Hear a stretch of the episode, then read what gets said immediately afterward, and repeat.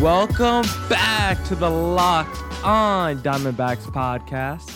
Here, part of the Locked On Podcast Network. You're listening to the always wonderful host of this podcast, Miller Thomas, current student at the Walter Cronkite School of Journalism here at Arizona State University. I'm graduating in a couple months, so you guys can go check out my website to stay up to date on all my latest work. That is the millerthomas24.myportfolio.com.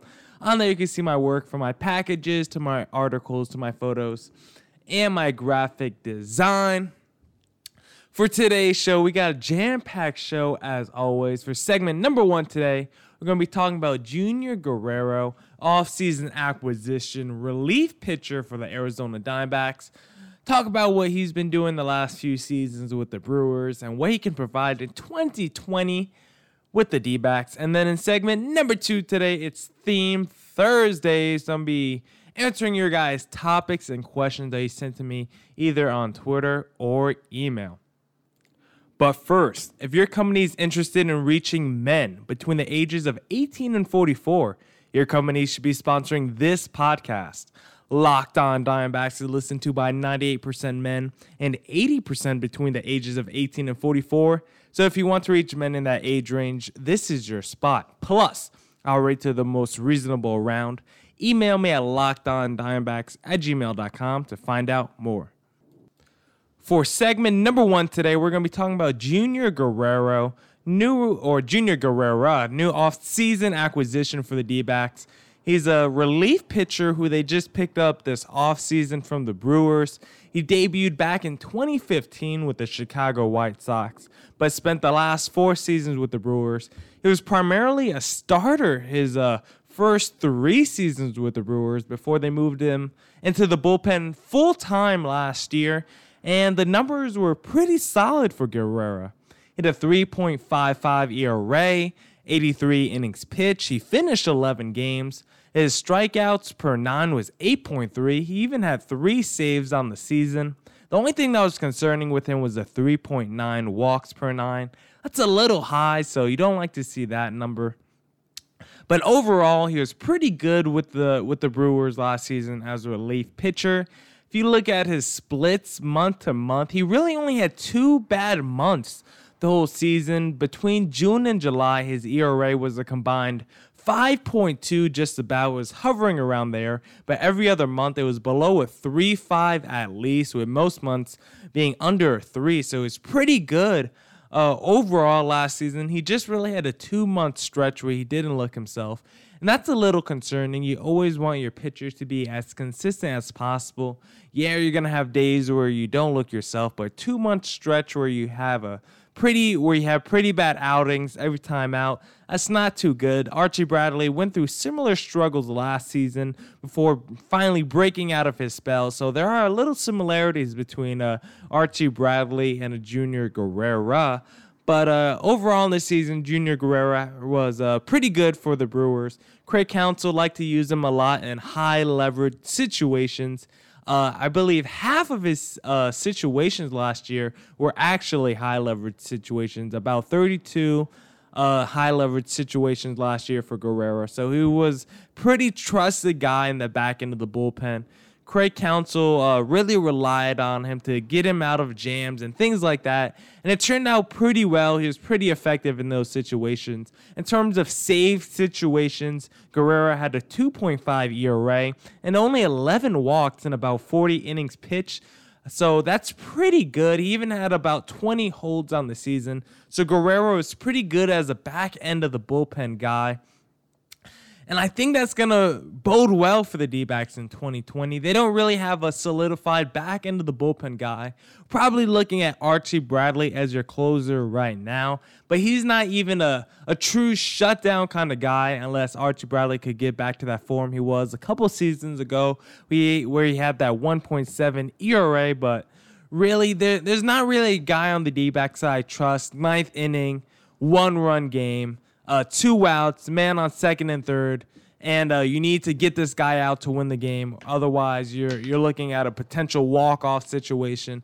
I don't know if there's a guy on the D back side trust in that situation, but there are there are a few guys on the D backs who you can give that ball to, And Junior Guerrero is one of them. Archie Bradley's probably another. And you look at Yoan Lopez, that's probably another guy, or maybe even a Hector Rondon. So there are three or four guys. There'll probably be a closer by committee, much like the Red Sox for the D backs. And uh, I think Guerrero could be a really valuable key, a, a very valuable asset for the D backs in that respect as a back end of the bullpen guy, just because you never know if, there, if there's going to be injuries or struggles or inconsistencies. Guerrero is going to be right there. He's going to be a guy that you could insert into your closer or eighth inning role or high leverage situation if you really need someone to depend on.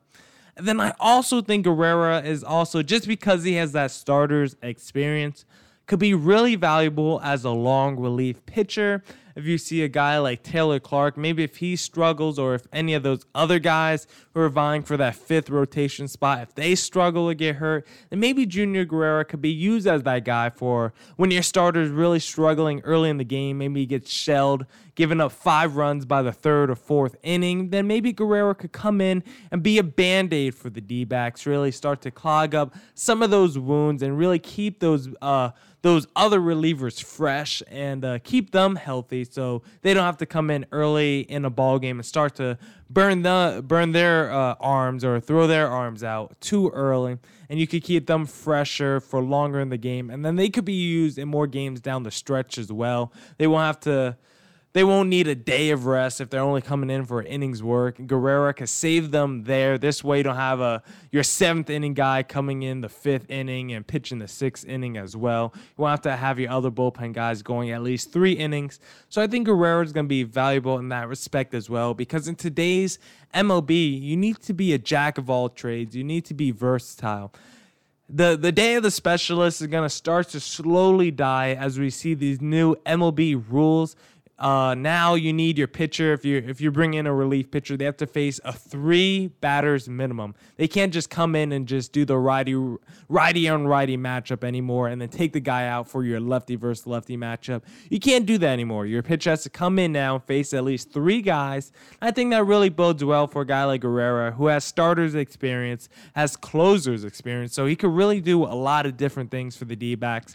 I think it's going to be very important to the back end of the bullpen this year whether that be as a closer or a long relief pitcher. I think we're going to see him a lot in different kind of situations, whether that be save situations or situations where you need your guy to pitch three or four innings, or maybe as an extra inning guy like a Nathan Eovaldi in last year's World Series, where he gave the the Sox some very quality uh, extra inning uh, uh, pitches, pretty much, is what I want to say, where he gave the Sox a lot of extra innings in that World Series game and really saved the other relief pitchers from uh, going out there and not being able to be effective later in that series. I think Junior Guerrero is going to be uh, along the same lines as uh, as that. I think he's going to be a Nathan Eovaldi type, actually, just a guy who could be as a starter or a relief pitcher or a back end of the bullpen guy, just because if you look at both those guys, they're both pretty versatile that could be used all over as a pitcher. So I like Junior Guerrero in that aspect. It just really depends on how Torey Lovullo wants to use him, and I think he will be used a lot. 83 innings pitched last year, and then he has a couple seasons where he's pitched over 100 innings. So he has a lot of experience under his belt. He is 35 years old, so he's getting up there in age, but this is only his sixth season as a major leaguer because he's de- he debuted at 30 years of age. So in terms of MLB experience, he's still pretty young, and I'm interested to see how Torey Lovullo plans to use him in the 2020 MLB season. Now, you guys are going to want to stick around for segment number two today because it's Theme Thursday. So I'll be answering your guys' topics and questions they sent to me either via Twitter or email. After this quick message. If you've been a listener of this podcast, I'm sure you've heard all the great advertisers working with Locked On to reach sports fans.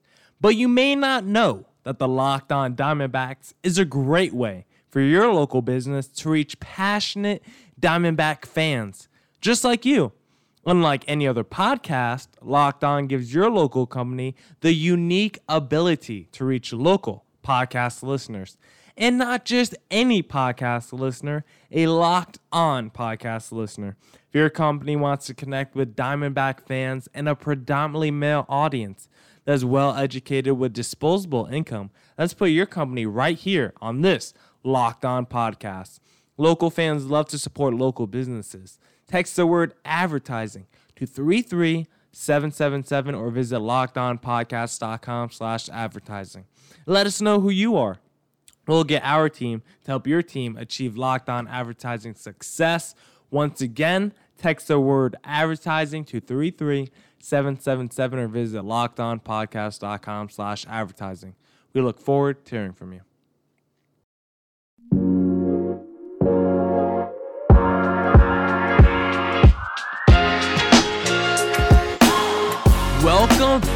For segment number two today. It's Theme Thursday, so that means I'm be answering your guys' topics and questions they sent to me via Twitter or email. Now, the first question that was sent to me is Can you see the D backs temporarily relocating in 2020? And I could see that happening. This has been a hot topic recently among D fans and uh, just the team in general. There's been a lot of talk and discussion about this being a possibility in 2020. Uh, just having a backup venues pos- uh, might be a possibility just because there were some issues last season with retracting the roof and being in Arizona where it could get up to 115 during the summer. You need to protect your players and the fans too. You don't want that blazing heat coming in it gets pretty unbearable here in the valley when it's the the dead heat of the summer and those dog days. It gets pretty hot here and it can be pretty tough to manage. So Taylor Hall, the CEO of the D-backs, had to be proactive. He took a tour of the BC Place Stadium, which is regularly hosting the Canadian Football League, the BC Lions, and Major League Soccer, the Vancouver Whitecaps. So the stadium is just something that the, the team want to look at just in case they need a place to temporarily relocate during the season if they had more issues with the roof. Taylor Hall recently spoke to Arizona Sports and he said this. I mean, if that roof, meaning Chase Field's roof, won't close in the middle of the summer, we can't play here. Probably the union wouldn't allow it. Probably we wouldn't allow it. And he's right. You can't just allow. You can't just allow that. I mean, it's just gonna be the heat is sweltering. It's hard to play. It's a suffocating kind of heat. Yeah, it's a dry heat, but when it's 115 to 120 outside, does that really matter? Hot is hot. That's what it is here in the Valley of the Sun. So I think it's great that the D backs are looking at other options to take. Uh, they're saying right now they're not interested in relocating the, the team entirely, just more as a backup venue in case they have issues but you never know. The D-backs took over duties from the Maricopa County back in the 20 back in 2018. Uh, they finally ended the lawsuit involving the county, and the team uh, hoped to break the lease with the county uh, because the county refused to pay 187 187 million dollars in repairs and upgrades to Chase Field. So D-backs wanted to get out the contract. They finally settled the feud, putting the team in charge of the stadium, the upkeep, and helped the D-backs move forward in searching for options to relocate or rebuild their home in Arizona. And so far, that looks like where they're staying. Thankfully, they were able to stay here because I know the fans want to want them to stay here. I like having them in downtown Phoenix. I like having them next to Talking Stick Resort Arena. I just love the idea of seeing a baseball game during the day and a basketball game at night, and all you have to do is walk uh, 30 seconds up the block. The original 30 year deal with the county was going to run through 2027, and that wouldn't have allowed the D backs to search for a new home until 2023. But now the D backs could pretty much do what they want, just like Lil Uzi. Now they do what they want. Now I do what I want. Now I do what I want. Yeah, so now the D backs could do what they want with the stadium, and uh, we'll see if they decide to leave or go in the future. I think they they want to stay, but you know, they've also been some rumblings with uh, a, sub- a suburb of Las Vegas, the city of Henderson. There's been some talks about them moving over there. We'll see. Taylor Hall really talks about how those are great people over there. So you never know. That could be a destination down the line. But right now, they're locked in and set to be at Chase Field for the foreseeable future. But in terms of a backup venue, I definitely think that's something they need to explore just because you don't want to have any more continued issues with the roof during the summer. Now, the second question I got was pretty much takeaways from spring training with the team and just spring training takeaways in general. So, the way I view spring training is I take everything with a grain of salt. I was talking about this yesterday when I hopped on as a guest with the San Diego Padres podcast. I like to take everything with a grain of salt with the spring training. I just want to see my players who I know are going to be uh, on the roster perform to their level, you know? I don't need to see my guy go out there and bat 400 during spring training, but don't go out there and bat 120. I just want to see respectable performances. You live pretty much up to your standard. Just play pretty much I just want to see good baseball. Don't be don't play don't do anything that you wouldn't normally normally do pretty much. I don't want to see guys giving up a lot of earned runs. I don't want to see guys striking out a lot. I want to see good quality sound baseball. And that's not what the D backs have done so far in spring training. They are currently dead last in the Cactus League with a 2 and 9 record. If you look at some of their numbers as a team, they're 19th in batting average, 21st in OPS, 19th in home runs and 23rd in stolen bases. So their offense has not been particularly productive. Uh, before their last loss to the Royals, they haven't scored more than two runs entering a ninth inning during their losing streak. So they've been struggling on the offensive end. But I think the biggest struggle for the D-backs this offseason or during during spring training has been their pitching.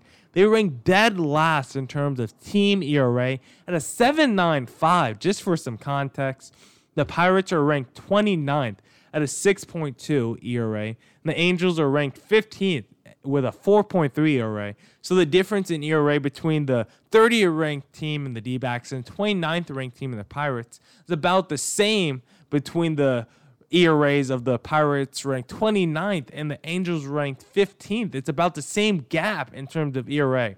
So that's the 30 so that's one spot in rankings between the D backs and Pirates, and that's like 12 spots in rankings or 14 spots in rankings between the Pirates and Angels. So the gap is huge between uh, the D backs and the rest of the league in terms of how bad their pitching has been. It's because their starters have not been good, or the guys who are at least vying for rotation spots have not been good this spring training.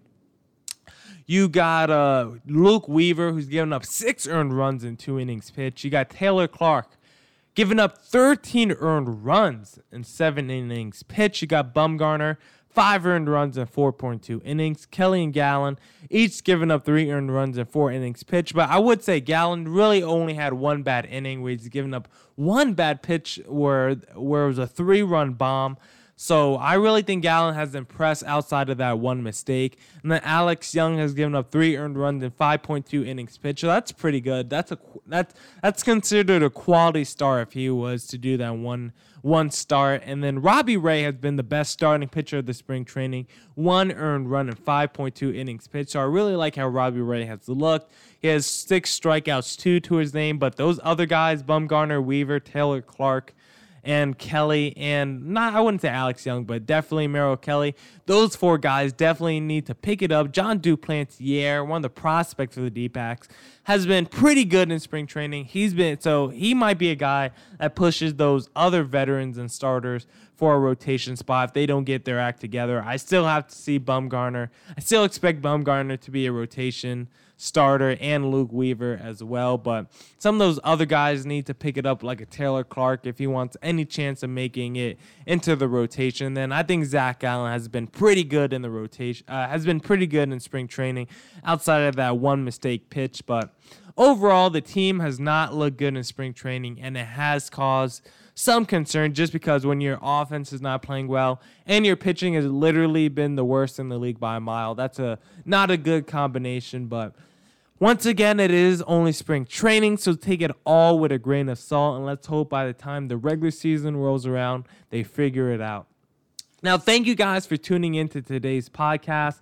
We had a great theme Thursdays, and thank you to everyone who sent in qu- uh, questions and topics for me to answer. And you guys are going to want to tune back in again for tomorrow's podcast because it's Fastball Friday. So I'm going to be bringing the heat with my opinions and takes all right here on the Locked On Diamondbacks podcast, part of the Locked On Podcast Network. Peace.